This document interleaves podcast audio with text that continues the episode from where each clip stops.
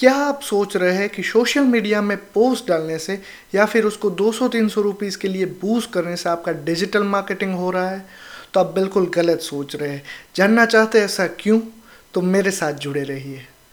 Hey guys this is Sanket Andani engineer turn marketer content creator social media facilitator think tank and owner of social circuits I am helping companies to achieve their business goals through digital marketing welcome to my show Get Social with Sanket.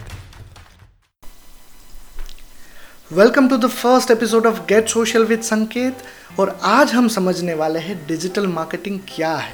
What are the fundamentals and basics of digital marketing see market में digital marketing को लेके बहुत सारे misconception है।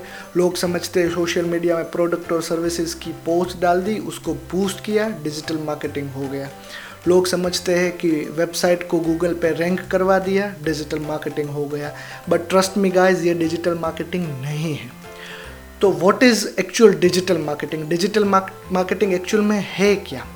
सी एक Indian user on an average तीन से साढ़े तीन घंटे बिताता है इंटरनेट के साथ। या तो वो मोबाइल में गेम्स खेल रहा है चिट चैट कर रहा है वीडियोस देख रहा है ईमेल सर्व कर रहा है गूगल में कुछ ढूंढ रहा है।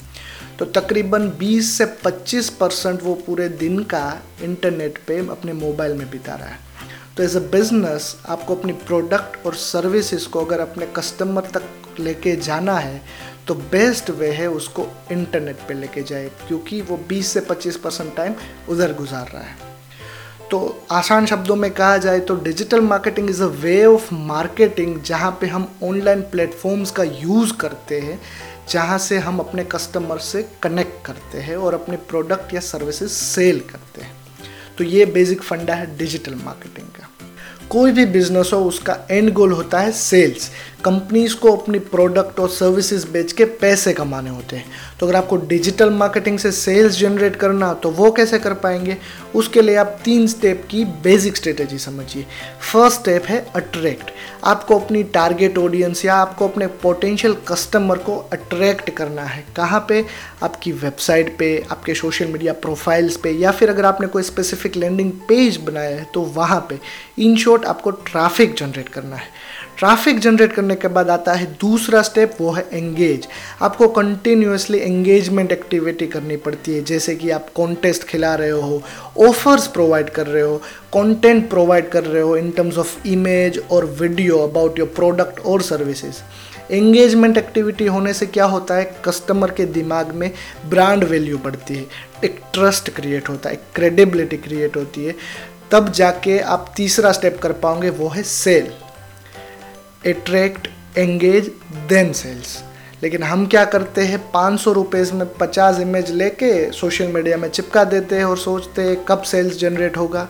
तो ऐसे नहीं होता सेल्स जनरेट आपको कंटिन्यूसली आपके विजिटर को नर्चर करके उसको कस्टमर में कन्वर्ट करना पड़ता है। हम उसको बोलते हैं लीड नर्चरिंग हमारे डिजिटल मार्केटिंग फ़ील्ड में।